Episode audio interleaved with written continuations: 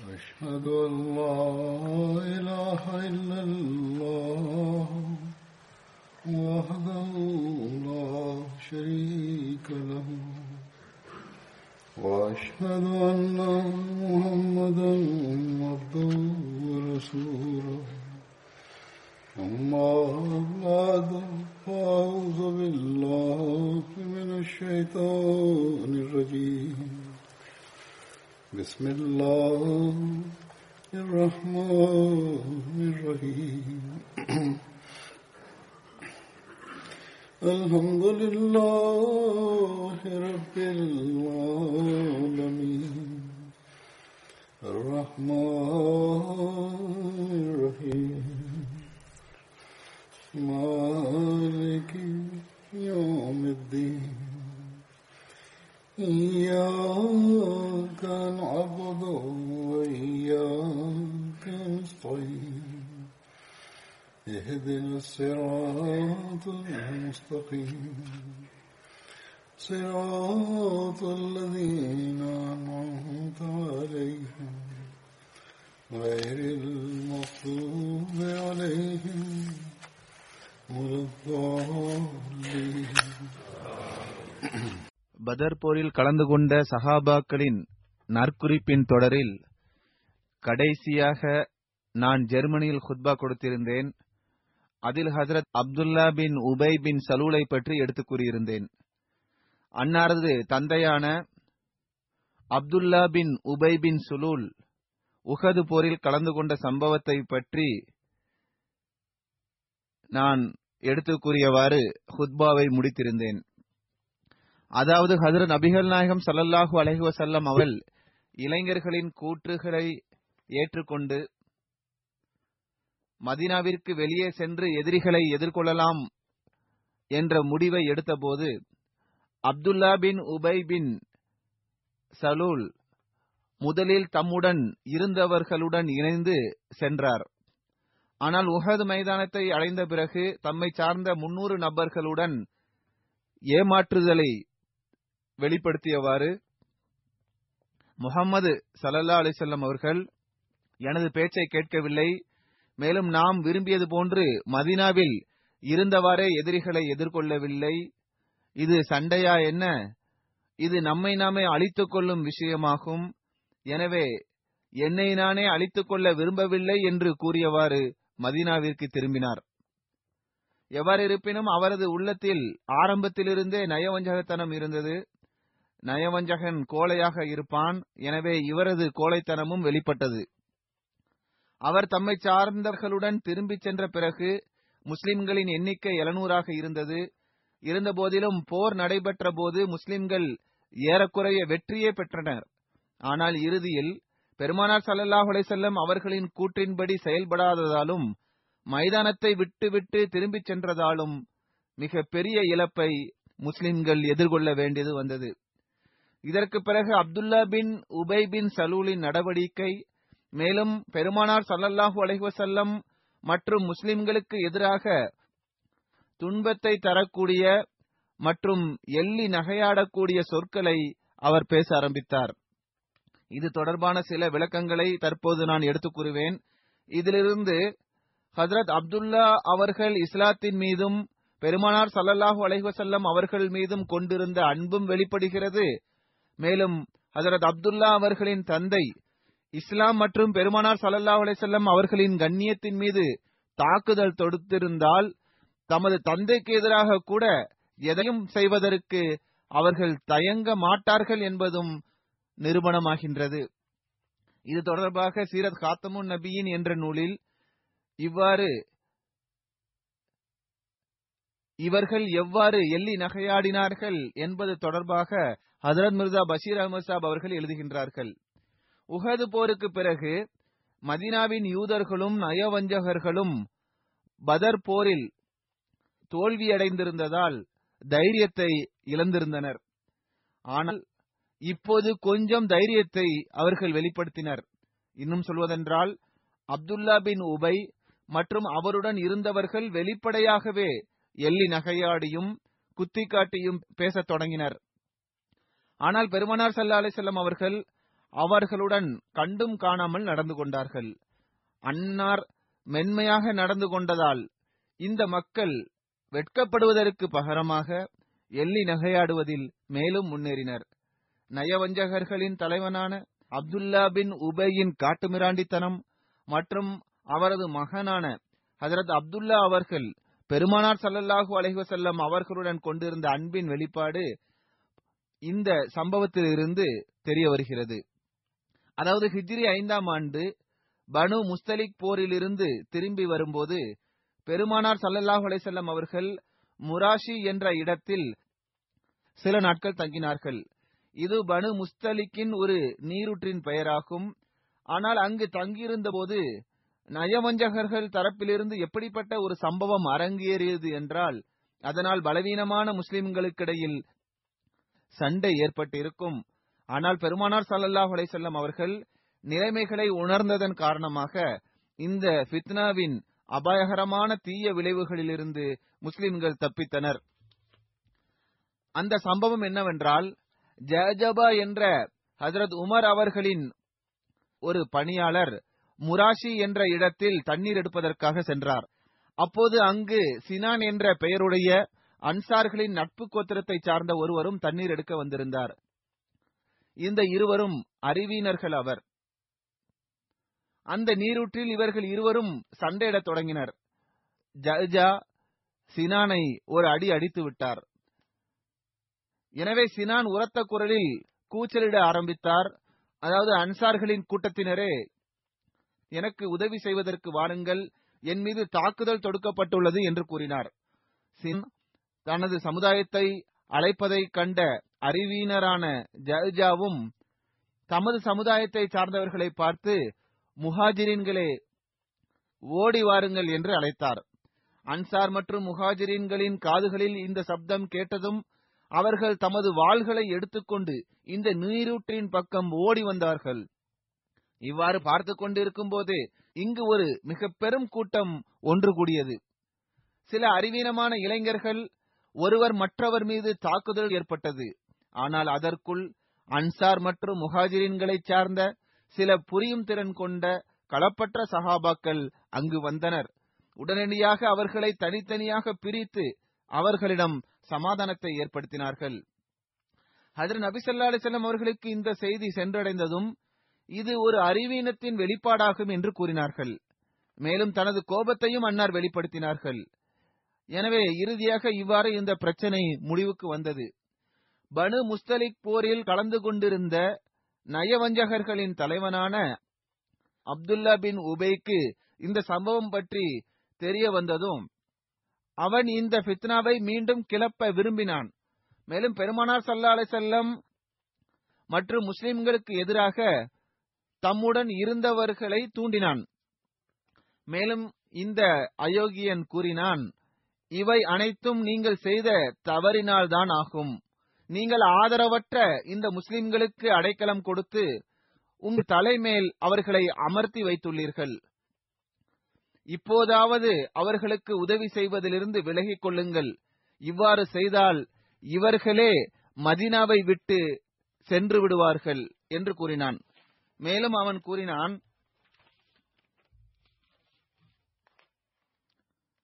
லஇர் ரஜஅனா இலல் மதீனதி லயுக்ரிஜன்னல் அஅஸ்ஸு மின்ஹல் அஸல்ல.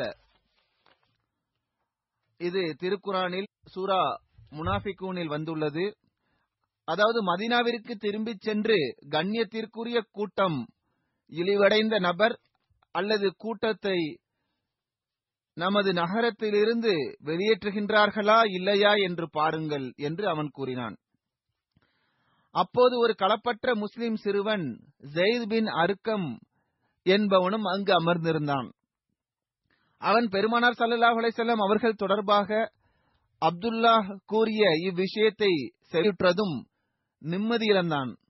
மேலும் தமது தந்தையின் சகோதரரின் மூலமாக பெருமானார் ஸல்லல்லாஹு அலைஹி வஸல்லம் அவர்களுக்கு இந்த செய்தியை எட்ட வைத்தான். குழந்தைகளும் எந்த அளவுக்கு களப்பற்ற தன்மையை கொண்டிருந்தனர், மேலும் எவ்வளவு விழிப்புடன் அவர்கள் இருந்தனர், மேலும் எந்த விஷயங்கள் சரியானது எது தவறானது என்பதை புரிந்திருந்தனர் என்பதை பாருங்கள். எவ்வாறிருப்பினும் அவன் தனது தந்தையின் சகோதரர் மூலமாக பெருமானார் ஸல்லல்லாஹு அலைஹி வஸல்லம் அவர்கள் வரை இந்த செய்தியை எட்டவைத்தான். அப்போது ஹஜ்ரத் நபி ஸல்லல்லாஹு அலைஹி வஸல்லம் அவர்களுக்கு அருகில் ஹஜ்ரத் உமர் ரலியல்லாஹு தஆலா அன்ஹு அவர்களும் அமர்ந்திருந்தார்கள். அவர்கள் இந்த வார்த்தையை செவியுற்றதும் கோபத்திலும் உணர்ச்சி வசப்பட்டும் காணப்பட்டார்கள். எனவே பெருமானார் ஸல்லல்லாஹு அலைஹி வஸல்லம் அவர்களிடம், யா ரசூலல்லாஹ், இந்த நயவஞ்சகனின் தலையை துண்டிக்க எனக்கு அனுமதி தாருங்கள் என்று கூறினார்கள். அதற்கு பெருமானார் ஸல்லல்லாஹு அலைஹி வஸல்லம் அவர்கள், உமரே, அவரை விட்டுவிடுங்கள். முஹம்மது அவருடன் இருப்பவர்களை கொலை செய்து திரிகின்றார் என்ற சர்ச்சை ஏற்பட வேண்டும் என்று நீங்கள் விரும்புகின்றீர்களா என்றும் அன்னார் கூறினார்கள். பிறகு பெருமானார் ஸல்லல்லாஹு அலைஹி வஸல்லம் அவர்கள் அப்துல்லா பின் உபை மற்றும் அவருடன் இருப்பவர்களை அழைத்து வரும்படி கூறினார்கள். மேலும் அவர்களிடம், நான் செவியுற்ற இந்த விஷயம் சரிதானா என்று கேட்டார்கள். அதற்கு அவர்கள் அனைவரும், நாங்கள் இத்தகைய விஷயங்களை பேசவே இல்லை என்று சத்தியம் செய்தனர். சில சஹாபாக்கள் இவர்களுக்காக பரிந்துரை செய்தவர்களாக ஜெயித் பின் அர்கமிற்கு தவறு ஏற்பட்டிருக்கலாம், இவரால் இத்தகைய விஷயங்களை கூறியிருக்க முடியாது என்று பரிந்துரை செய்தனர்.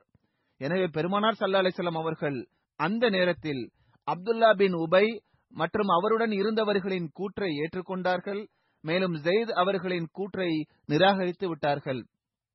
இதனால் ஜெயிதிற்கு மிகவும் கடுமையான துக்கமும் வேதனையும் ஏற்பட்டது. ஆனால் பிறகு ஜெயித் அவர்களின் கூற்றை திருக்குரானின் வஹி ஆமோதித்தது. மேலும் நயவஞ்சகர்களின் கூற்றை பொய்ப்படுத்தியது. நான் அந்த வசனத்தை ஓதியிருந்தேன். பெருமானார் ஸல்லல்லாஹு அலைஹி வஸல்லம் அவர்கள் அப்துல்லா பின் உபை மற்றும் அவர்களுடன் இந்த விஷயம் தொடர்பாக கேட்டறிந்து கொண்டிருந்த அதே வேளையில் ஹஜ்ரத் உமர் ரலியல்லாஹு தஆலா அன்ஹு அவர்களிடம், அனைவரையும் இங்கிருந்து உடனே புறப்படுமாறு கட்டளையிடுங்கள் என்று கூறினார்கள். அது மதிய நேரமாக இருந்தது. பொதுவாக மதிய வேளையில் பெருமானார் ஸல்லல்லாஹு அலைஹி வஸல்லம் அவர்கள் பயணம் மேற்கொள்ள மாட்டார்கள். ஏனென்றால் அரபு நாட்டில் இந்த நேரத்தில் மிக கடுமையான வெயில் இருக்கும். இந்த நேரத்தில் பயணம் செய்வது மிகவும் துன்பத்தை தரக்கூடியதாக இருக்கும். ஆனால் பெருமானார் ஸல்லல்லாஹு அலைஹி வஸல்லம் அவர்கள் அப்போதிருந்த நிலைமைகளை கருத்தில் கொண்டவாறு இப்போது இங்கிருந்து புறப்படுவதுதான் சிறந்தது என்று கருதினார்கள். எனவே அன்னாரது கட்டளைக்கேற்ப இஸ்லாமிய படை திரும்பி செல்வதற்கு உடனே ஆயத்தமாகியது. அந்த சந்தர்ப்பத்தில் அவுஸ் கோத்திரத்தின் தலைவரான உசைத் பின் ஹுசைர் அன்சாரி பெருமானார் ஸல்லல்லாஹு அலைஹி வஸல்லம் அவர்களிடம் வந்து, யா ரசூலல்லாஹ் ஸல்லல்லாஹு அலைஹி வஸல்லம், தாங்கள் பொதுவாக இந்த நேரத்தில் பயணம் மேற்கொள்வதில்லையே, இன்று இந்த நேரத்தில் பயணம் செய்ய என்ன நிகழ்ந்து விட்டது என்று கேட்டார்கள். அதற்கு பெருமானார் ஸல்லல்லாஹு அலைஹி வஸல்லம் அவர்கள், உசைதே, அப்துல்லா பின் உபை என்ன சொற்களை கூறினார் என்பதை நீங்கள் செவியேற்கவில்லையா? மதினா சென்ற பிறகு கண்ணியத்திற்குரிய நபர், இழிவான நபரை வெளியேற்றி விடுவோம் என்று அவர் கூறுகின்றார் என்று பெருமானார் ஸல்லல்லாஹு அலைஹி வஸல்லம் அவர்கள் கூறினார்கள். இதை கேட்ட ஹுசேர் அவர்கள், நபிகள் நாயகமே ஸல்லல்லாஹு அலைஹி வஸல்லம், சரிதான், ஆனால் தாங்கள் விரும்பினால் அப்துல்லாஹ்வை மதீனாவிலிருந்து வெளியேற்றி விடலாம். ஏனென்றால் தாங்கள்தான் கண்ணியத்திற்குரியவர் ஆவீர்கள், அவர் அல்ல, அவர்தான் இழிவடைந்தவர் ஆவார் என்று கூறினார்கள். மேலும் உசைத் பின் ஹுசைர் அவர்கள் பெருமானார் ஸல்லல்லாஹு அலைஹி வஸல்லம் அவர்களிடம், யா ரசூலல்லாஹ் ஸல்லல்லாஹு அலைஹி வஸல்லம், தாங்கள் வருகை தருவதற்கு முன்பாக அப்துல்லா பின் உபை பின் சலூல் தமது சமுதாயத்தில் மிகவும் கண்ணியத்திற்குரிய நபராக இருந்தார். அவரது சமுதாயம் அவரை தமது அரசராக ஆக்குவதற்கான ஆலோசனையையும் மேற்கொண்டிருந்தார்கள். ஆனால் தாங்கள் வருகை தந்த பின்னர் அவரது முயற்சிகள் மண்ணோடு மண்ணாகிவிட்டன. எனவே இந்த காரணத்தினால் அவரது உள்ளத்தில் தாங்கள் மீது பொறாமை ஏற்பட்டுள்ளது. இதனால் தான் அவர் பொறாமை கொள்கின்றார். எனவே தாங்கள் அவரது வீணான பேச்சை பொருட்படுத்த வேண்டாம், அதை கண்டு கொள்ளாதீர்கள் என்று கூறினார்கள். ஆனால் சிறிது நேரத்தில் அப்துல்லாஹ்வின் மகனான ஹுபாப் வந்தார்கள். இவரது பெயரை பெருமானார் ஸல்லல்லாஹு அலைஹி வஸல்லம் அவர்கள் அப்துல்லா என்று மாற்றி வைத்தார்கள்.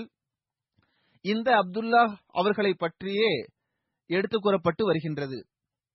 அவர்கள் ஒரு களப்பற்ற நபித்தோழராவார்கள்.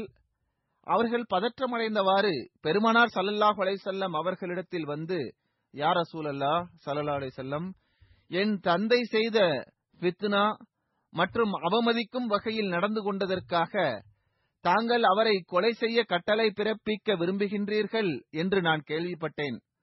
தங்களின் முடிவு இதுதான் என்றால் பிறகு எனக்கு கட்டளையிடுங்கள். நான் எனது தந்தையின் தலையை வெட்டி உங்களது காலடியில் சமர்ப்பிக்கின்றேன். ஆனால் வேறு எவருக்கும் இதற்கான கட்டளையை வழங்காதீர்கள். ஏனென்றால் அறிவீனம் என்னை தூண்டி நான் ஏதாவது ஒரு நேரத்தில் எனது தந்தையை கொலை செய்தவருக்கு இழப்பை ஏற்படுத்திவிடக் கூடாது. மேலும் நான் இறைவனது திருப்தியை நாடியிருந்தும் நரகத்தில் விழுந்துவிடக்கூடாது என்று நான் அஞ்சுகின்றேன். நான் இறைவனது திருப்தியையே விரும்புகின்றேன். ஆனால் ஒரு முஸ்லிமை கொலை செய்து நரகத்தில் நுழைந்து விடுவேன் என்று அவர்கள் பெருமானார் ஸல்லல்லாஹு அலைஹி வஸல்லம் அவர்களிடத்தில் கூறினார்கள். இதை கேட்ட பெருமானார் ஸல்லல்லாஹு அலைஹி வஸல்லம் அவர்கள் ஹஜ்ரத் அப்துல்லா அவர்களை சமாதானப்படுத்தினார்கள். மேலும், நமது எண்ணம் ஒருபோதும் இது அல்ல, மாறாக நாம் உமது தந்தையுடன் எப்போதும் மென்மை மற்றும் பரிவுடன் தான் நடந்து கொள்வோம் என்றும் அன்னார் கூறினார்கள். ஆனால் ஹஜ்ரத் அப்துல்லா பின் உபை அவர்களிடம் தனது தந்தைக்கு எதிராக எந்த அளவிற்கு உணர்ச்சியுடன் காணப்பட்டார்கள் என்றால், இஸ்லாமிய படை மதீனாவிற்கு திரும்பிய போது ஹஜ்ரத் அப்துல்லா அவர்கள் தனது தந்தையை வழியில் தடுத்து நிறுத்தினார்கள். மேலும் தனது தந்தையிடம், இறைவன் மீது ஆணையாக, ரசூலுல்லா ஸல்லல்லாஹு அலைஹி வஸல்லம் அவர்கள்தான் கண்ணியத்திற்குரியவர்களாவார்கள். மேலும் நான் இழிவானவன் ஆவேன் என்று உங்களது நாவால் நீங்கள் கூறாத வரை உங்களை இங்கிருந்து திரும்பிச் செல்ல விடமாட்டேன் என்று கூறினார்கள். அப்துல்லா அவர்கள் தனது தந்தையிடம் எந்த அளவிற்கு இந்த விஷயத்தை வலியுறுத்தி கூறினார்கள் என்றால், இறுதியில் அவரும் நிர்பந்தத்திற்கு ஆளாகி அந்த வார்த்தைகளை கூறினார். எனவே அப்துல்லா அவர்கள் அவரது வழியை விட்டுவிட்டார்கள்.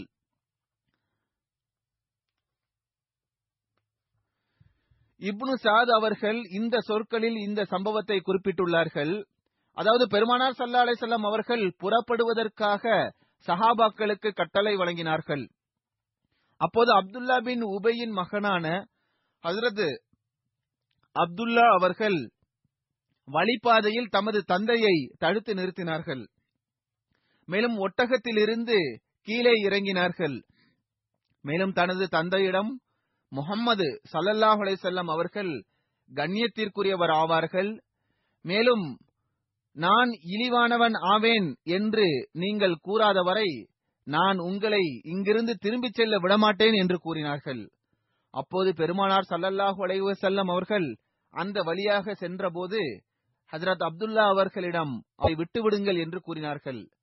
மேலும் பெருமானார் ஸல்லல்லாஹு அலைஹி வஸல்லம் அவர்கள் கூறினார்கள், எனது வாழ்நாளின் மீது ஆணையாக, இவர் நம்மிடையே உயிருடன் இருக்கும் வரை நிச்சயமாக இவருடன் நாம் நல்ல முறையிலேயே நடந்து கொள்வோம் என்று கூறினார்கள். தபுகாத்துல் குப்ராவில் இது பதிவு செய்யப்பட்டுள்ளது. இது மட்டுமின்றி இந்த குறிப்பும் காணப்படுகின்றது. அதாவது, ஹஜ்ரத் அப்துல்லா அவர்களின் தந்தையான அப்துல்லா பின் உபை கண்ணியத்திற்குரிய நபர் அல்லது கூட்டம், இழிவான நபர் அல்லது கூட்டத்தை எங்களது நகரத்திலிருந்து வெளியேற்றிவிடும் என்று கூறிய போது ஹஜ்ரத் அப்துல்லா அவர்கள் பெருமானார் ஸல்லல்லாஹு அலைஹி வஸல்லம் அவர்களிடம், யா ரசூலல்லாஹ் ஸல்லல்லாஹு அலைஹி வஸல்லம், அவர்தான் இழிவானவர் ஆவார், தாங்கள்தான் கண்ணியத்திற்குரியவராவீர்கள் என்று கூறினார்கள். அதாவது, மகன் தனது தந்தையை குறித்து இவ்வாறு கூறுகின்றார். அடுத்து நயவஞ்சகர்கள் தரப்பிலிருந்து ஒரு அசுத்தமான பழி ஒன்று சுமத்தப்பட்டது.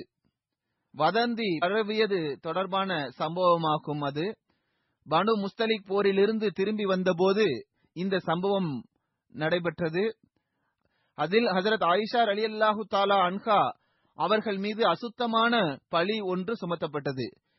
இந்த பழியை சுமத்தியதும் அப்துல்லா பின் உபை பின் சலூல் தான். இந்த சம்பவம் தொடர்பாக கடந்த வருடத்தின் இறுதியில் நான் ஒரு ஹுத்பாவில் விரிவாக எடுத்து கூறிவிட்டேன். ஆனால் இது தொடர்பாக இங்கும் சிறிது கூறிவிடுகின்றேன். முழு அறிவிப்பையும் எடுத்து கூற மாட்டேன், சில பகுதிகளை மட்டும் எடுத்துரைப்பேன். ஹஜரத் ஆயிஷா அவர்கள் அறிவிக்கின்றார்கள், பெருமானார் ஸல்லல்லாஹு அலைஹி வஸல்லம் அவர்கள் ஏதாவது பயணத்தில் செல்வதற்கான எண்ணம் கொண்டால் தமது மனைவிமார்களுக்கிடையே சீட்டு குலுக்கி போடுவார்கள். மேலும் எவரது பெயரில் சீட்டு வருமோ அவர்களை பெருமானார் ஸல்லல்லாஹு அலைஹி வஸல்லம் அவர்கள் தம்முடன் அழைத்து செல்வார்கள். இந்த பயணத்திலும் எங்களுக்கிடையே சீட்டு குலுக்கி போடப்பட்ட போது என் பெயரில் சீட்டு விழுந்தது. நான் அன்னாருடன் சென்றேன். அப்போது பர்தாவிற்கான கட்டளை அருளப்பட்டிருந்தது. பல்லாக்கில் அமர்த்தப்பட்டு கொண்டு செல்லப்படுவார்கள். ஒரு மூடப்பட்ட நாற்காலி இருக்கும், அதில் அமர்த்தப்படுவார்கள். மேலும் அதில் திரை போடப்பட்டிருக்கும். அவர்கள் கூறுகின்றார்கள், பெருமானார் ஸல்லல்லாஹு அலைஹி வஸல்லம் அவர்களின் திட்டம் முடிந்த பிறகு திரும்பி வந்தார்கள். மேலும் நாங்கள் மதீனாவிற்கு அருகில் இருந்தபோது அன்னார் ஓர் இரவு பயணத்தை மேற்கொள்வதற்கான கட்டளையை பிறப்பித்தார்கள். இதற்கான அறிவிப்பு செய்யப்பட்டவுடன் நானும் சென்றேன். பயணக்குழுவினரை விட்டு முந்தி சென்று விட்டேன். இயற்கை தேவைகளை நிறைவேற்ற வேண்டியதிருந்தது. எனவே நான் அதற்காக சென்றேன். திரும்பி வந்து எனது நெஞ்சில் கையை வைத்து பார்த்தபோது எனது கழுத்தில் இருந்த ஒரு மாலை உடைந்து விழுந்திருந்தது எனக்கு தெரிய வந்தது. நான் எனது மாலையை தேடுவதற்காக திரும்பி சென்றேன்.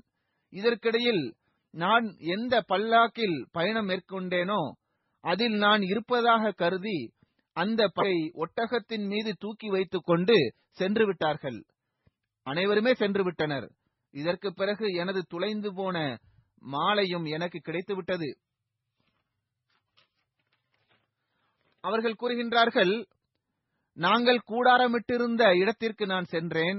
அங்கு எவருமே இருக்கவில்லை. எனவே அவர்கள் பல்லாக்கை பார்க்கும் போது நான் அதில் இல்லாததை கண்டு திரும்பி வருவார்கள் என்று எண்ணியவாறு அங்கேயே அமர்ந்திருந்தேன். அப்போது நான் தூங்கிவிட்டேன். அப்போது சஃப்வான் பின் முஅத்தல் அவர்கள், படையின் கடைசியில் இவர் வருவார், அதாவது ஏதாவது ஒரு பொருள் விடுபட்டு விட்டதா என்பதை பார்ப்பதற்காக அவர்கள் அங்கு வந்தார்கள். நாங்கள் எங்கு தங்கினோமோ அங்கு காலை பொழுதில் அவர்கள் வருகை தந்தார்கள். அப்போது அவர்கள் உறங்கிக் கொண்டிருக்கின்ற ஒருவரை பார்த்தார்கள். மேலும் எனக்கு அருகே வந்தார்கள்.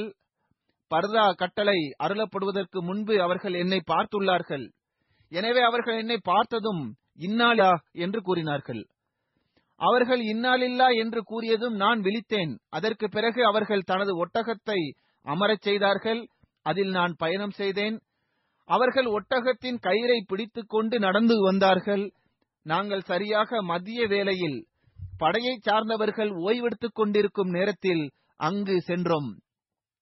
அவர்கள் கூறுகின்றார்கள், எவர் அழிய வேண்டுமோ அவர் அழிந்து விட்டார். அதாவது பழி சுமத்தி தம்மை தாமே அவர் அழித்துக் கொண்டார். இந்த பழியை சுமத்தியது அப்துல்லா பின் உபை பின் சொலுல் தான். எவ்வாறு இருப்பினும் ஹஜ்ரத் ஆயிஷா அவர்கள் கூறுகின்றார்கள், நாங்கள் மதீனா சென்றடைந்தோம். ஒரு மாதம் வரை நான் நோயுற்று இருந்தேன். இந்த காரணத்தினால்தான் நோயுற்று இருந்தேன். பழி சுமத்தியவரின் கூற்றையே மக்கள் பேசி வந்தனர். ஆனால் நான் நோய்வாய்ப்பட்டிருந்த போது எந்த விஷயம் பேசப்படுகின்றது என்பது எனக்கு தெரியாமல் இருந்தது. ஆனால் நான் நோய்வாய்ப்படும் போது பெருமானார் ஸல்லல்லாஹு அலைஹி வஸல்லம் அவர்கள் என்னிடம் காட்டும் பரிவை இப்போது காட்டாமல் இருப்பது என்னை சந்தேகத்திற்கு ஆளாக்கியது. பெருமானார் ஸல்லல்லாஹு அலைஹி வஸல்லம் அவர்கள் வீட்டிற்கு உள்ளே வருவார்கள். அஸ்ஸலாமு அலைக்கும் என்று கூறுவார்கள். மேலும் எப்படி இருக்கின்றாள் என்று மட்டும் கேட்பார்கள். தொடர்ந்து ஆயிஷா அவர்கள் கூறுகின்றார்கள், என் மீது சுமத்தப்பட்ட இந்த குற்றச்சாட்டு தொடர்பாக எனக்கு எதுவும் தெரியாது. ஒரு நாள் உம்மே மஸ்ஹபுடன் இயற்கை தேவைகளை நிறைவேற்றுவதற்காக நான் வெளியே சென்றேன். நான் வீட்டிற்கு திரும்பி சென்றதும் பெருமானார் ஸல்லல்லாஹு அலைஹி வஸல்லம் அவர்கள் என்னிடம் வந்தார்கள். அஸ்ஸலாமு அலைக்கும் என்று கூறியவாறு இப்போது எப்படி இருக்கின்றாய் என்று கேட்டார்கள். அதற்கு நான்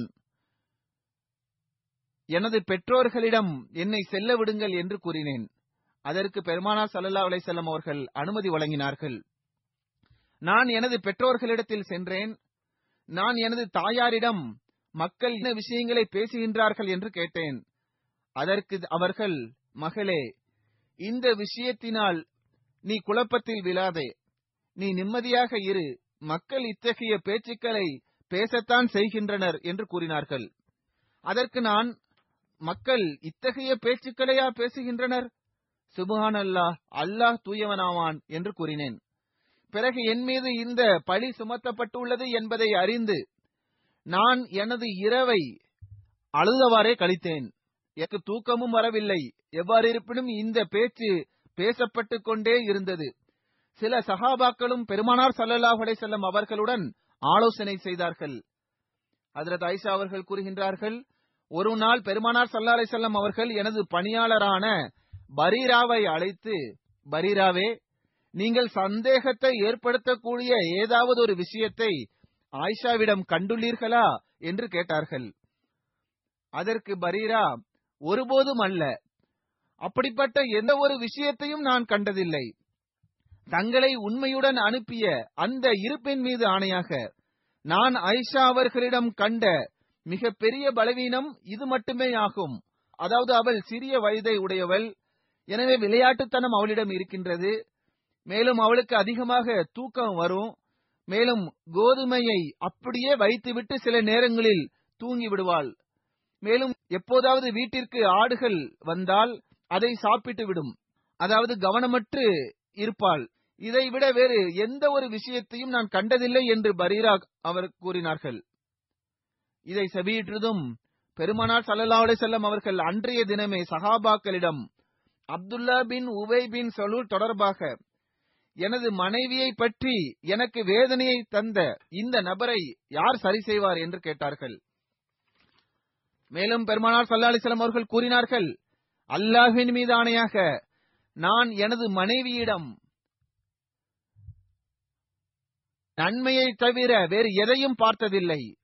மேலும் இந்த நபர் எவர் தொடர்பாக பழி சுமத்தியுள்ளாரோ அவரிடமும் நன்மையை தவிர நான் வேறு எதையும் கண்டதில்லை என்று கூறினார்கள். எவ்வாறு இருப்பினும் ஹஜ்ரத் ஆயிஷா அவர்கள் கூறுகின்றார்கள், ஒரு நாள் பெருமானார் ஸல்லல்லாஹு அலைஹி வஸல்லம் அவர்கள் நேரடியாக என்னிடம் இது தொடர்பாக கேட்டார்கள்.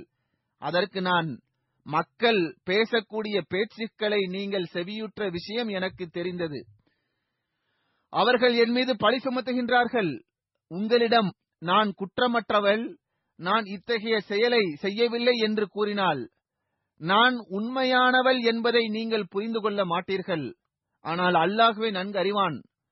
மேலும் நான் குற்றமற்றவள், நான் இத்தகைய செயலை செய்யவில்லை என்பதை அல்லாஹ்வே நன்கு அறிவான். எனவே நான் உங்களிடம் இந்த விஷயத்தை ஏற்றுக்கொண்டாலும் நீங்கள் அதனை உண்மை என்று ஏற்றுக்கொள்வீர்கள். ஏனென்றால் மக்கள் இந்த விஷயம் தொடர்பாக பரவலாக பேசிக் கொண்டிருக்கின்றனர். இந்த விஷயம் பரவலாக பிரசித்தி பெற்றுவிட்டது. ஒவ்வொருவரும் இதனை ஏற்றுக்கொள்கின்றனர். சில சஹாபாக்களும் கூட இதனை கூறுகின்றனர். பிறகு ஆயிஷா அவர்கள் தொடர்ந்து கூறுகின்றார்கள், அல்லாஹ்வின் மீது ஆணையாக நான் யூசுப் அவர்களின் தந்தை கூறிய விஷயத்தை தவிர வேறு எந்த உதாரணத்தையும் பெறவில்லை. அதாவது அவர் கூறினார், பொறுமையை மேற்கொள்வதே சிறந்ததாகும், நீங்கள் கூறுகின்ற விஷயங்களிலிருந்து அல்லாஹ்விடமே உதவி தேட வேண்டும். இது சூரா யூசுஃபில் இது இடம்பெற்றுள்ளது. இதற்கு பிறகு ஆயிஷா அவர்கள் கூறுகின்றார்கள், நான் அங்கிருந்து விலகியவாறு எனது கட்டிலுக்கு சென்றேன். மேலும் பெருமானார் ஸல்லல்லாஹு அலைஹி வஸல்லம் அவர்களிடத்தில் என்னை குற்றமற்றவள் என்பதை அல்லாஹ் நிரூபிப்பான் என்று நான் நம்பியிருந்தேன். ஹஜ்ரத் ஆயிஷா அவர்கள் கூறுகின்றார்கள், அல்லாஹ்வின் மீது ஆணையாக நான் இந்த விஷயத்தை கூறிய பிறகு அமர்ந்திருந்த இடத்தை விட்டு எழக்கூட இல்லை. இந்த விஷயத்தை ஹஜ்ரத் ஆயிஷா அவர்கள் கூறும்போது தமது குடும்பத்தில் அப்போது அங்கிருந்த ஹஜ்ரத் அபூபக்கர் அவர்களும் ஆயிஷா அவர்களின் தாயாரும் மட்டுமே இருந்தார்கள். இந்த இருவருக்கு முன்பாகத்தான் பெருமானார் ஸல்லல்லாஹு அலைஹி வஸல்லம் அவர்களிடம் ஆயிஷா அவர்கள் இந்த விஷயத்தை கூறினார்கள். ஹஜ்ரத் ஆயிஷா அவர்கள் கூறுகின்றார்கள், வீட்டில் உள்ளவர்கள் எவரும் வெளியே கூட செல்லல. அதற்குள் பெருமானார் ஸல்லல்லாஹு அலைஹி வஸல்லம் அவர்களுக்கு வஹி அருளப்பட்டது. வஹி இறங்கும் போது அன்னாருக்கு கடுமையான கஷ்டம் ஏற்படும். உடல் முழுவதும் வியர்வையினால் நிரம்பிவிடும். ஆயிஷா அவர்கள் கூறுகின்றார்கள், பெருமானார் ஸல்லல்லாஹு அலைஹி வஸல்லம் அவர்களுக்கு வஹி அருளப்பட்ட பிறகு அன்னார் சிரித்துக் கொண்டிருந்தார்கள். மேலும், ஐஷாவே, அல்லாஹ்விற்கு நன்றி செலுத்து, ஏனென்றால் நீ குற்றமற்றவள் என்று அல்லாஹ் நிரூபித்து விட்டான் என்று கூறினார்கள். மேலும் எனது தாயார் என்னிடம், எழுந்து பெருமானார் ஸல்லல்லாஹு அலைஹி வஸல்லம் அவர்களிடத்தில் செல் என்று கூறினார்கள். அதற்கு நான், ஒருபோதும் அவர்களுக்கு நான் நன்றி செலுத்த மாட்டேன், அவர்களிடத்தில் எழுந்தும் நான் செல்ல மாட்டேன், மேலும் அல்லாஹ்வை தவிர வேறு எவருக்கும் நான் நன்றி தெரிவிக்க மாட்டேன் என்று கூறினேன். அல்லாஹ் இந்த வஹ்யை அருளினான். இன்னல்லதீன ஜாஉ பில் இஃப்கி உஸ்பத்தும் மின்கும், அதாவது ஒரு பெரும் பொய்யை புனைந்துரைப்பவர்கள் நிச்சயமாக உங்களைச் சேர்ந்த ஒரு பிரிவினரே. ஹஜ்ரத் ஆயிஷா அவர்கள் கூறுகின்றார்கள், பெருமானார் ஸல்லல்லாஹு அலைஹி வஸல்லம் அவர்களுக்கு அல்லாஹ் கனவின் மூலமாகவோ அல்லது வேறு ஏதாவது ஒரு வகையில் வெளிப்படுத்தி காட்டுவான் என்று நான் எண்ணினேன். ஆனால் திருக்குரானின் வசனங்கள் இது தொடர்பாக அருளப்படும் என்று நான் ஒருபோதும் கருதவில்லை. எவ்வாறு இருப்பினும் இந்த பிரச்சனை முடிவு பெற்றது. இந்த குற்றச்சாட்டும் சுமத்தப்பட்டே வந்தது. மேலும் பல்வேறு வகையான செயல்கள் மேற்கொள்ளப்பட்ட பிறகும் அகிலங்களுக்கே அருட்கொடையாக திகழ்ந்த ஹஜ்ரத் நபிகள் நாயகம் ஸல்லல்லாஹு அலைஹி வஸல்லம் அவர்கள் நயவஞ்சகர்களின் தலைவனுடன் எவ்வாறு நடந்து கொண்டார்கள் என்றால், ஹஜ்ரத் அப்துல்லா அவர்களின் தந்தை அப்துல்லா பின் உபை மரணமடைந்த போது ஹஜ்ரத் அப்துல்லா அவர்கள் பெருமானார் ஸல்லல்லாஹு அலைஹி வஸல்லம் அவர்களிடத்தில் வந்து தந்தையின் ஜனாதா தொழுகையை தொழ வைக்குமாறு கேட்டுக்கொண்டார்கள். மேலும் தந்தையை கஃபன் செய்வதற்காக தங்களது மேலங்கியை கொடுக்குமாறும் கேட்டுக்கொண்டார்கள். எனவே பெருமானார் ஸல்லல்லாஹு அலைஹி வஸல்லம் அவர்கள் அவருக்காக தமது குர்தாவை, மேலங்கியை வழங்கினார்கள். இன்னொரு அறிவிப்பில் இந்த சொற்களும் வருகிறது. அதாவது ஹஜ்ரத் அப்துல்லா அவர்களின் தந்தை மரணமடைந்த போது பெருமானார் ஸல்லல்லாஹு அலைஹி வஸல்லம் அவர்களிடத்தில் ஹஜ்ரத் அப்துல்லா அவர்கள் வந்தார்கள். மேலும் அன்னாரத்தில், எனது தந்தையை கஃபன் செய்வதற்காக உங்களது மேலங்கியை தாருங்கள், மேலும் ஜனாசா தொழுகையை தொலைவையுங்கள், மேலும் அவருக்காக இஸ்திக்ஃபார் செய்யுங்கள் என்று கூறினார்கள். எனவே பெருமானார் ஸல்லல்லாஹு அலைஹி வஸல்லம் அவர்களும் அவருக்காக தமது மேலங்கியை கொடுத்தார்கள். மேலும் ஹஜ்ரத் உமர் அவர்களிடம், கஃபன் செய்து அனைத்து பணிகளும் முடிந்த பிறகு என்னை அழையுங்கள் என்று கூறினார்கள். பெருமானார் ஸல்லல்லாஹு அலைஹி வஸல்லம் அவர்கள் ஜனாசா தொழ வைக்க முற்பட்ட போது ஹஜ்ரத் உமர் அவர்கள் பெருமானார் ஸல்லல்லாஹு அலைஹி வஸல்லம் அவர்களிடம், நயவஞ்சகர்களின் ஜனாசா தொழுகையை தொழ வைப்பதற்கு அல்லாஹ் உங்களை தடுத்துள்ளான் என்று கூறினார்கள். ஆனால் பெருமானார் ஸல்லல்லாஹு அலைஹி வஸல்லம் அவர்கள் இவர்களுக்காக இஸ்திக்ஃபார் செய்யவா வேண்டாமா என்பதற்கான அதிகாரம் எனக்கு வழங்கப்பட்டுள்ளது என்று கூறினார்கள். பிறகு பெருமானார் ஸல்லல்லாஹு அலைஹி வஸல்லம் அவர்கள் அவருக்காக ஜனாசா தொழுகையை தொழ வைத்தார்கள். அதற்கு பிறகு இத்தகைய நபர்களின் ஜனாதா தொழுகையை தொழ வைப்பதற்கு அல்லாஹ் முற்றிலும் தடை செய்து விட்டான். எனவே பெருமானார் ஸல்லல்லாஹு அலைஹி வஸல்லம் அவர்கள் நயவஞ்சகர்களின் ஜனாதா தொழுகையை தொழ வைப்பதை முற்றிலும் நிறுத்திவிட்டார்கள். இந்த அறிவிப்பும் வந்துள்ளது. அதாவது அவர் கபரில் வைக்கப்பட்ட பிறகு பெருமானார் ஸல்லல்லாஹு அலைஹி வஸல்லம் அவர்கள் அங்கு வந்தார்கள். மேலும் அவரை வெளியே எடுக்க செய்து தமது உமிழ் நீரை அவரது வாயிலிட்டார்கள். மேலும் அவருக்காக துவா செய்தார்கள். இன்னொரு அறிவிப்பு இவ்வாறும் வருகிறது. அதாவது ஹஜ்ரத் ஜாபிர் பின் அப்துல்லா கூறுகின்றார்கள், பதர் போர் நடைபெற்ற போது காபிர்களின் கைதிகள் கொண்டு வரப்பட்டனர். மேலும் அப்பாஸ் அவர்களும் கொண்டு வரப்பட்டார்கள். அவரிடத்தில் எந்த ஆடையும் இருக்கவில்லை. பெருமானார் ஸல்லல்லாஹு அலைஹி வஸல்லம் அவர்கள் அவர்களுக்காக ஆடையை தேடினார்கள். மக்கள் அப்துல்லா பின் உபையின் மேலங்கியை அவருக்கு பொருந்தும் வகையில் இருப்பதை கண்டார்கள். எனவே பெருமானார் ஸல்லல்லாஹு அலைஹி வஸல்லம் அவர்கள் அதனையே அவரை அணிய செய்தார்கள். மேலும் இதன் காரணமாகவே பெருமானார் ஸல்லல்லாஹு அலைஹி வஸல்லம் அவர்கள் அப்துல்லா பின் உபை மரணித்த பிறகு அவருக்கு தமது மேலங்கியை வழங்கிவிட்டார்கள். இப்னு உஐனா கூறுகின்றார், அவர் பெருமானார் ஸல்லல்லாஹு அலைஹி வஸல்லம் அவர்களுடன் நல்ல முறையில் நடந்து கொண்டார். எனவே அன்னாரும் அவருடன் நல்ல முறையில் நடந்து கொள்ள வேண்டும் என்று விரும்பினார்கள். இந்த அறிவிப்பு புகாரியின் அறிவிப்பாக இருந்த போதிலும் இது சரியான அறிவிப்பாக தெரியல. ஹஜ்ரத் நபி ஸல்லல்லாஹு அலைஹி வஸல்லம் அவர்கள் அகிலங்களுக்கே அருட்கொடையாக திகழ்ந்தார்கள்.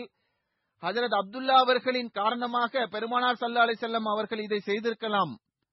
எவ்வாறு இருப்பினும் ஹஜ்ரத் அப்துல்லா அவர்கள் எல்லா விவகாரத்திலும் இஸ்லாத்திற்காக தன்மான உணர்வை வெளிப்படுத்தக்கூடியவராக இருந்தார். பெருமானார் ஸல்லல்லாஹு அலைஹி வஸல்லம் அவர்களுக்காகவும் தன்மான உணர்வை வெளிப்படுத்தினார்கள். தமது ஈமானை அவர்கள் பாதுகாத்தார்கள். தனது தந்தையிடம் கடினத்தையும் அவர் வெளிப்படுத்தினார்கள். எனவே அன்னார் மகனின் விருப்பத்தை பூர்த்தி செய்வதற்காக தமது மேலங்கியையும் கழற்றி கொடுத்தார்கள்.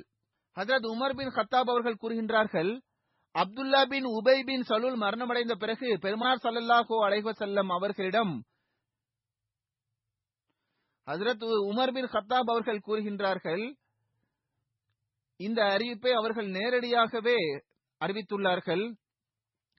அதாவது ஹஜ்ரத் அப்துல்லா அவர்களுடைய தந்தை மரணமடைந்த போது தாங்கள் அவரது ஜனாசா தொழுகையை தொலைவையுங்கள் என்று அன்னாரிடம் கூறப்பட்டது. பெருமானார் ஸல்லல்லாஹு அலைஹி வஸல்லம் அவர்கள் தொலை வைப்பதற்காக நின்றபோது நான் அவர்கள் அருகில் சென்று, யா ரசூலல்லாஹ் ஸல்லல்லாஹு அலைஹி வஸல்லம், தாங்கள் இப்னு உபையின் ஜனாசாவையா தொலை வைக்கின்றீர்கள்? அவர் இன்னென்ன நாட்களில் இன்னென்ன விஷயங்களை எல்லாம் கூறியுள்ளார். நான் அவருக்கு எதிராக அவர் கூறிய கூற்றுக்களை பெருமானார் ஸல்லல்லாஹு அலைஹி வஸல்லம் அவர்களிடத்தில் எடுத்து கூறினேன். அதற்கு பிறகு பெருமானார் ஸல்லல்லாஹு அலைஹி வஸல்லம் அவர்கள் சிரித்தவாறு, உமரை விலகி நில்லுங்கள் என்று கூறினார்கள். நான் மீண்டும் மீண்டும் வற்புறுத்தி கூறினேன். எனவே பெருமானார் ஸல்லல்லாஹு அலைஹி வஸல்லம் அவர்கள் என்னிடம், எனக்கு அதிகாரம் வழங்கப்பட்டுள்ளது, நான் எழுபது முறையை விட அதிகமாக இக்ஃபார் செய்வதனால் இவர் மன்னிக்கப்படுவார் என்பதை நான் அறிந்தால் அதைவிட அதிகமாக நான் கண்டிப்பாக இஸ்திக்ஃபார் செய்வேன் என்று கூறினார்கள். ஹஜ்ரத் உமர் அவர்கள் கூறுகின்றார்கள், பெருமானார் ஸல்லல்லாஹு அலைஹி வஸல்லம் அவர்கள் அவரது ஜனாதா தொழுகையை தொலை வைத்தார்கள். பிறகு அன்னார் திரும்பி வந்த சிறிது நேரத்திலேயே சூரா அத்தௌபாவின் இந்த இரண்டு வசனங்கள் அருளப்பட்டன. அதாவது, வலா துஸல்லி அலா அஹன்ஹும் மாத்த அபதவ் வலா தக்கும் அலா கப்ரிஹி இன்னஹும் கஃபரு பில்லாஹி வ ரசூலிஹி வ மாத்தவ் வஹும் ஃபாஸிகூன். சூரா தௌபாவினுடைய எண்பத்தி நாலாவது வசனம். அதாவது, அவர்களுள் எவர் மரணமடைந்து விட்டாலும் அவருக்காக நீர் ஒருபோதும் ஜனாசா தொழுகை தொழ வேண்டாம். அவரது கல்லறையில் பிரார்த்தனை செய்ய நிற்கவும் வேண்டாம். ஏனென்றால் அவர்கள் அல்லாஹ்வையும் அவனுடைய தூதரையும் நிராகரித்தனர். மேலும் அவர்கள் கட்டுப்படாத நிலையில் மரணமடைந்தனர். ஹஜ்ரத் உமர் அவர்கள் கூறுகின்றார்கள், இதற்கு பிறகு நான் பெருமானார் ஸல்லல்லாஹு அலைஹி வஸல்லம் அவர்களுக்கு முன்பாக எவ்வாறு இந்த தைரியத்தை வெளிப்படுத்தினேன் என்பதை கண்டு வியப்படைந்தேன். அல்லாஹும் அவனது தூதருமே நன்கறிவார்கள். ஆக இதுதான் ஹஜ்ரத் அப்துல்லா அவர்களின் நற்குறிப்பில் உள்ள சம்பவங்களாகும். அது தற்போது முடிவடைந்து விட்டது. எஞ்சியிருக்கக்கூடிய சஹாபாக்களை பற்றி பிறகு நான் எடுத்துக் கூறுவேன். இப்போது வஃபாத்தான சிலரது நற்குறிப்பை எடுத்துக் கூறுவேன். மேலுமா தொழுகைக்கு பிறகு இவர்களது ஜனதா காயிப் தொழுகையும் தொலை வைப்பேன்.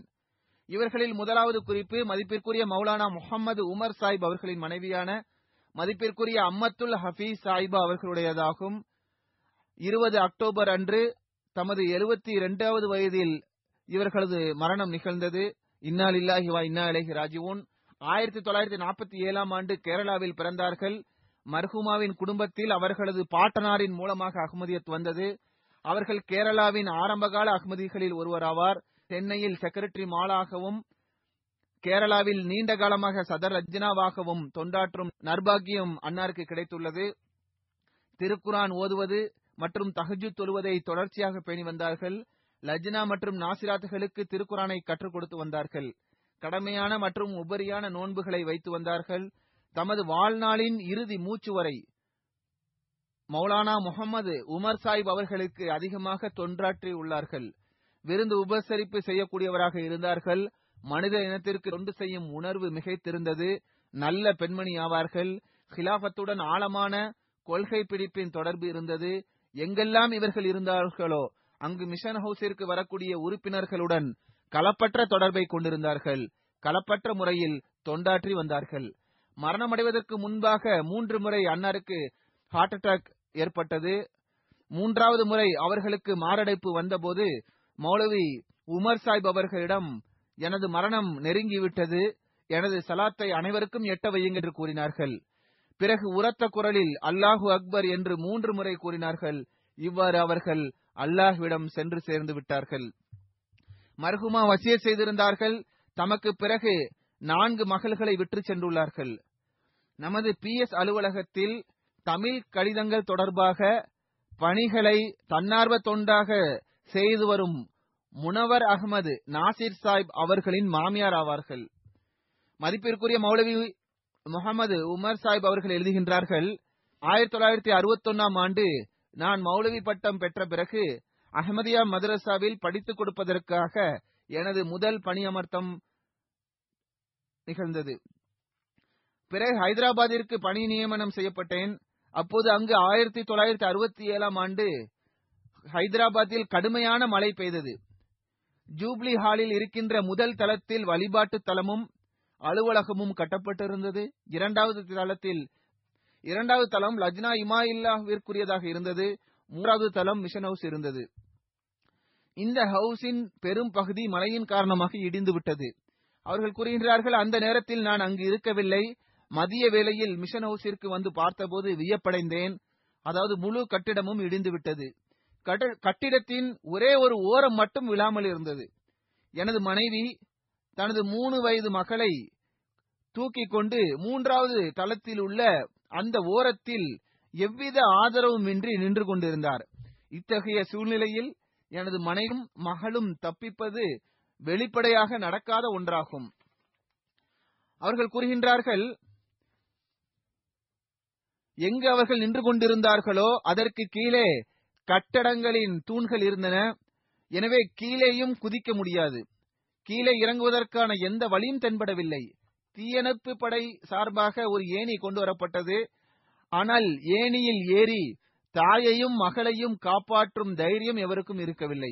அப்போது ஒரு தீயணைப்பு வீரர், எனது உயிர் பிரிந்தாலும் நான் இந்த தாயையும் மகளையும் காப்பாற்ற முயற்சி செய்வேன் என்று கூறினார். எனவே அவர் ஏணியில் ஏறி முதலில் மகளை கீழே இறக்கினார், பிறகு தாயை இறக்கினார். எவ்வாறு இருப்பினும் அவர்கள் கூறுகின்றார்கள், இவ்வாறு அற்புதமான முறையில் இருவரது உயிரும் தப்பித்தது. அவர்கள் கூறுகின்றார்கள், எல்லா இடத்திலும் மிகவும் பொறுமையுடன் என்னுடன் ஒத்துழைத்தார்கள்.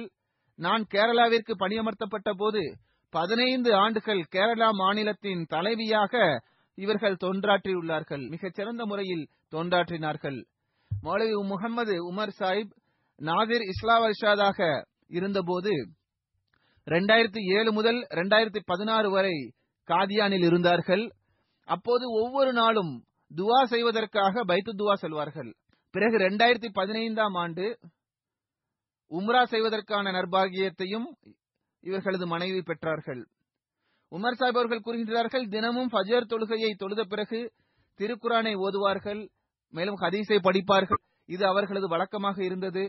இவர்கள் மரணமடைந்த நாளிலும் இதன்படி செயல்படுவதற்கான பாக்கியத்தை அல்லாஹ் இவர்களுக்கு வழங்கினான். ஹஜரத் வாக்களிக்கப்பட்ட மசீஹ் அலைஹிஸ்ஸலாம் அவர்களின் நூல்களை படிப்பதில் ஆர்வம் கொண்டிருந்தார்கள். அதுவன்றி அறிவார்ந்த நூல்களை பெறுவதற்கு குறிப்பான ஆர்வம் இருந்தது. மேலும் இதுவே ஒரு முரப்பியின் மனைவியின் சிறப்பம்சமாக இருக்க வேண்டும். இது அல்லாஹ்வின் அருளால் அவர்களிடம் இருந்தது.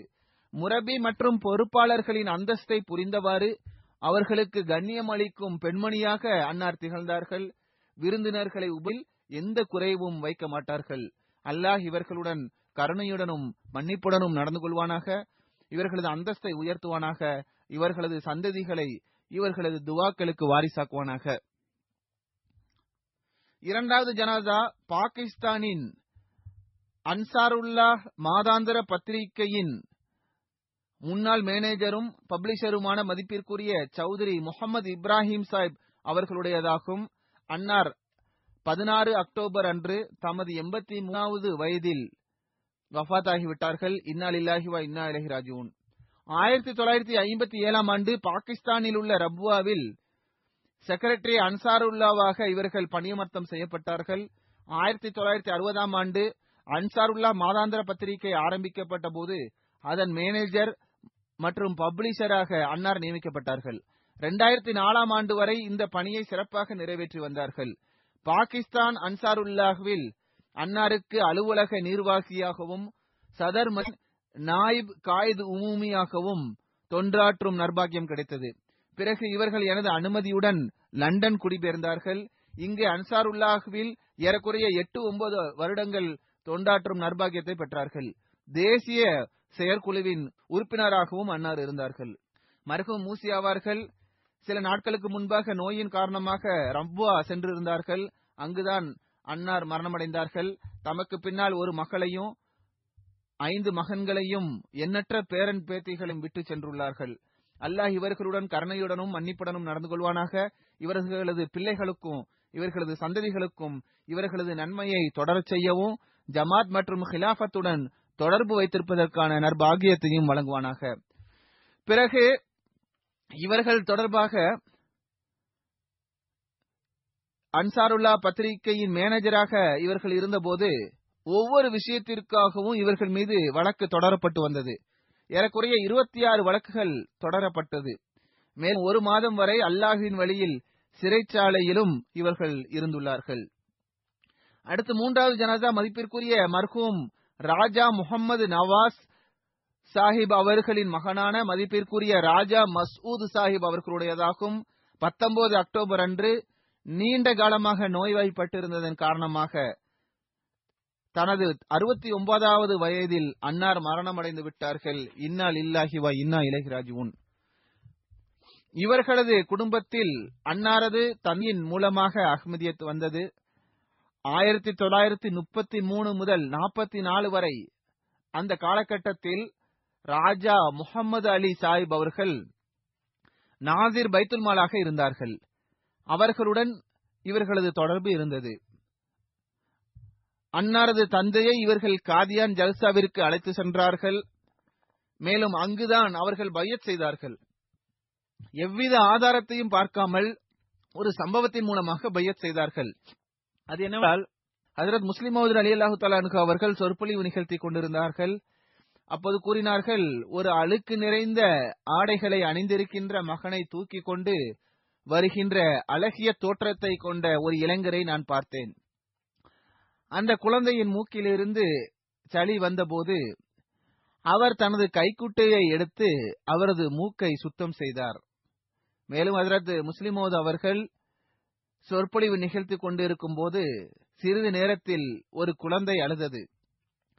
அன்னார் பின்னால் திரும்பி பார்த்து, துளைந்து போன ஒரு குழந்தை இங்கு உள்ளது, பெற்றோர்கள் வந்து அழைத்து செல்லுங்கள் என்று அறிவிப்பு செய்தார்கள். எவ்வாறு இருப்பினும் கூறுகின்றார்கள், பிறகு நான் இந்த தூய்மையான ஆடையை அணிந்திருக்கின்ற இந்த இளைஞர் யார் என்று அறிய முற்பட்டேன். அதற்கு அவர், இது ஹசரத் இரண்டாவது ஹலிஃபத்துல் மசி அவர்களின் மூத்த மகன் ஹசரத் மிர்சா நாசிர் அஹ்மத் சாப் ஆவார்கள், இவர் சதர் மஜ்லிஸ் குத்தாமுல் அஹ்மதி ஆவார்கள் என்று கூறினார். எவ்வாறேனும் அவர்கள் கூறுகின்றார்கள், என்னிடத்தில் எந்த அளவுக்கு தாக்கம் ஏற்பட்டது என்றால், மற்ற விஷயங்கள் எல்லாம் அப்புறம்தான், நான் இன்று பார்த்த இந்த முன்மாதிரியை மட்டும் வைத்து அடிப்படையாக வைத்து பையத் செய்கின்றேன் என்று கூறினார். எனவே ஜல்சாவில் கலந்து கொள்கின்றவர்களில் சில மக்கள் இந்த முன்மாதிரிகளை பார்த்துதான் பையத் செய்து அஹ்மதியா ஜமாத்தில் இணைகின்றனர். எவ்வாறு இருப்பினும் ஆயிரத்தி தொள்ளாயிரத்தி தொண்ணூத்தி ஒன்னாம் ஆண்டு யூகே வந்துவிட்டார்கள். கேட் போர்டின் ஜமாத்தின் தலைவராக நியமிக்கப்பட்டார்கள். தமது வீட்டையும் ஜமாத் சென்டராக பயன்படுத்தி வந்தார்கள். இங்கு வந்து அன்சாருல்லாஹ்வின் காயித் உமுமியாகவும் அடிஷனல் செக்ரட்டரி வசாயாவாகவும் நேஷனல் செக்ரட்டரி வசாயாவாகவும் தொண்டாற்றும் நற்பாகியத்தை அன்னார் பெற்றார்கள். நான் வசியத் அமைப்பை சிறப்பாக ஆக்குவது தொடர்பாக எடுத்து கூறிய போது இவர்கள் அதற்காக பெரும் முயற்சி செய்தார்கள். அல்லாஹ்வினால் வசியத் அமைப்பை வலுப்படுத்தினார்கள். ஹிலாஃபத்துடன் ஆழமான தொடர்பு இருந்தது. ஜமாத் பொறுப்பாளர்களுக்கு கண்ணியமும் வழங்கி வந்தார்கள். தஹஜ்ஜு தொழக்கூடியவராகவும் மனப்பூர்வமாக இருந்தா செலுத்தக்கூடியவராகவும் தான தர்மங்களை வழங்கக்கூடியவராகவும் ஏழைகளை பேணக்கூடியவராகவும் சிரித்த முகத்துடன் சந்திக்கக்கூடியவராகவும் அன்னார் இருந்தார்கள். அல்லாஹ்வின் அருளால் வசியத் செய்திருந்தார்கள். அன்னார் தனது மனைவி மட்டுமின்றி ஒரு மகளையும் இரண்டு மகன்களையும் தனது நினைவாக விட்டு சென்றுள்ளார்கள். அல்லாஹ் இவர்களுடன் கருணையுடனும் மன்னிப்புடனும் நடந்து கொள்வானாக, அந்தஸ்தை உயர்த்துவானாக. என்னுடன் காலேஜில் ஒன்றாக இணைந்து படிக்கவில்லை என்றாலும் நான் காலேஜில் படித்த போது அவர்களும் அதே காலேஜில் தான் படித்தார்கள். அங்கு அவர்களுடன் எனக்கு அறிமுகம் ஏற்பட்டது. இந்த அடிப்படையில் காலேஜில் என்னுடன் ஒரே வகுப்பில் ஒன்றாக படித்து வந்தார்கள் என்று நம்மால் கூற முடியும். உருது வகுப்பு மட்டும் ஒன்றாக நடத்தப்பட்டு வந்தது. நாங்கள் ஒன்றாகவே அமர்ந்திருப்போம். அந்த நேரத்திலும் மிக பெரும் சிறப்பம்சங்களை நான் அவர்களிடம் பார்த்துள்ளேன். தனது பணியில் மட்டும் எப்போதும் அவர்கள் கவனம் செலுத்தி வந்தார்கள். எவரது பணி குறித்தோ அல்லது எவருடனோ அவர்கள் தவறாக நடந்தது கிடையாது. அல்லாஹ் அவர்களது அந்தஸ்தை உயர்த்துவானாக. அல்லாஹ் பக் சாதிக் சாஹிப் வக்கீல் அலிம் ரபு அவர்கள் எழுதுகின்றார்கள், அன்னார் மிகவும் தைரியமானவர், தன்மான உணர்வு கொண்ட அஹ்மதி ஆவார். ஜஹலம் நகரத்தின் பள்ளிவாசல் மிகவும் பழமையானதாகவும் எண்பத்தி நாலிற்கு பிறகு அசாதாரணமான சூழ்நிலை அங்கு இருந்தது. இந்த சட்டத்திற்கு பிறகு ஜமாத்துகளில் பள்ளிவாசல்கள் கட்டப்பட முடியாது, சீரமைப்பு பணிகளை மேற்கொள்ள முடியாது. ஆனால் ராஜா சாஹிப் மிகவும் தைரியத்துடன் பள்ளிவாசலை கட்டும் பணியை தாமே பொறுப்பேற்றுக் கொண்டார்கள். அமீர் சாஹிப் அவர்களின் ஆலோசனையுடன் இந்த பணியை முழுமை செய்தார்கள். தெருவின் பக்கம் அங்குள்ள சுவர்களை எதுவும் செய்யாமலேயே வரைபடத்திற்கேற்ப மிகவும் அழகாக அதை கட்டினார்கள். மிகச் சிறந்த முறையில் மாடியை கட்டினார்கள். இதில் மிக பெரும் பொருள் தியாகமும் அன்னார் செய்துள்ளார்கள், நேரத்தையும் தியாகம் செய்துள்ளார்கள். மக்களுக்கும் இது பற்றி கவனமூட்டியுள்ளார்கள்.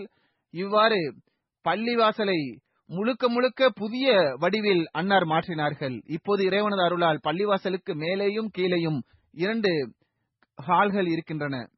நான்காவது ஜனாதா சிந்து மாகாணத்தை சார்ந்த அன்வர் அலி அயூ சாஹிப் அவர்களின் மனைவியான மதிப்பிற்குரிய சாலிஹா அன்வர் அயூ சாஹிபா அவர்களுடையதாகும். நவம்பர் ஒன்னாம் தேதி மரணமடைந்தார்கள். இன்னா லில்லாஹி வ இன்னா இலைஹி ராஜிஊன். தைரியமிக்க, இறைவணக்கம் செலுத்தக்கூடிய, அல்லாஹ்விற்கும் அவனது படைப்பினங்களுக்கும் தொன்றாற்றக்கூடிய பெண்மணி ஆவார்கள். குழந்தை பருவத்திலிருந்தே தொழுகை மற்றும் நோன்பை பேணி வந்தார்கள். சந்தாவையும் முறையாக செலுத்தி வந்தார்கள். ஹிலாபத்துடன் உண்மையான தொடர்பு இருந்தது. இவர்களது தந்தை ஈரான் நாட்டிலிருந்து ரிட்டைர்மெண்ட் வாங்கிவிட்டு நவாப் ஷா வந்து குடியேறினார்கள். அப்போது அவர்களுக்கு குறைந்த பாக்கெட் மணியே கிடைத்து வந்தது. அதிலிருந்தும் அவர்கள் சந்தா செலுத்தி வந்தார்கள்.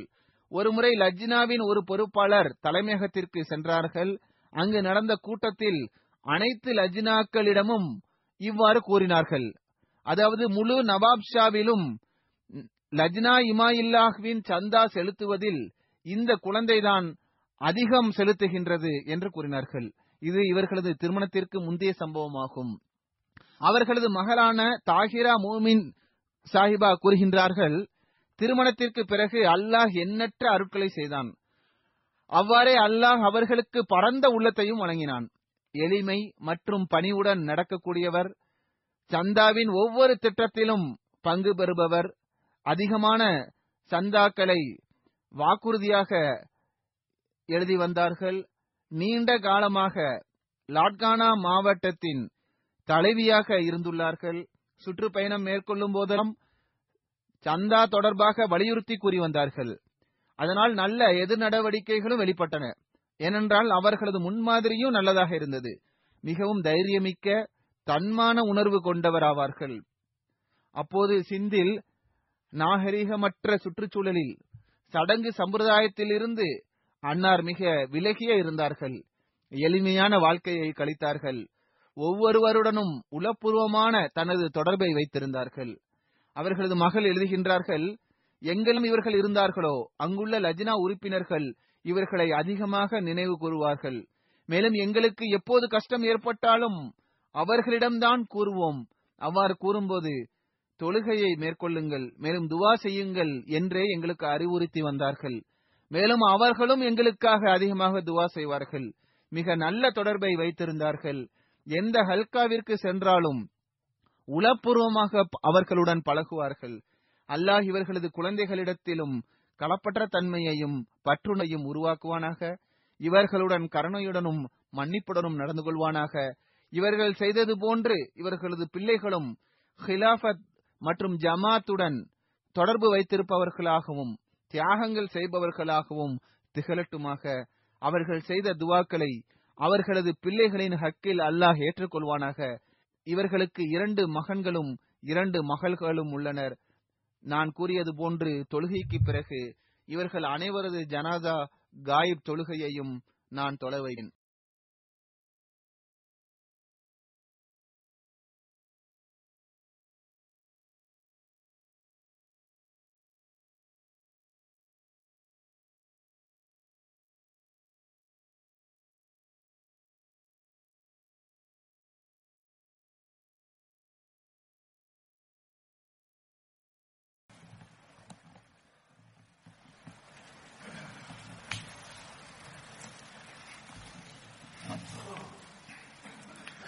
Alhamdulillah, Alhamdulillah, nahmaduhu wa nasta'inuhu wa nastaghfiruh.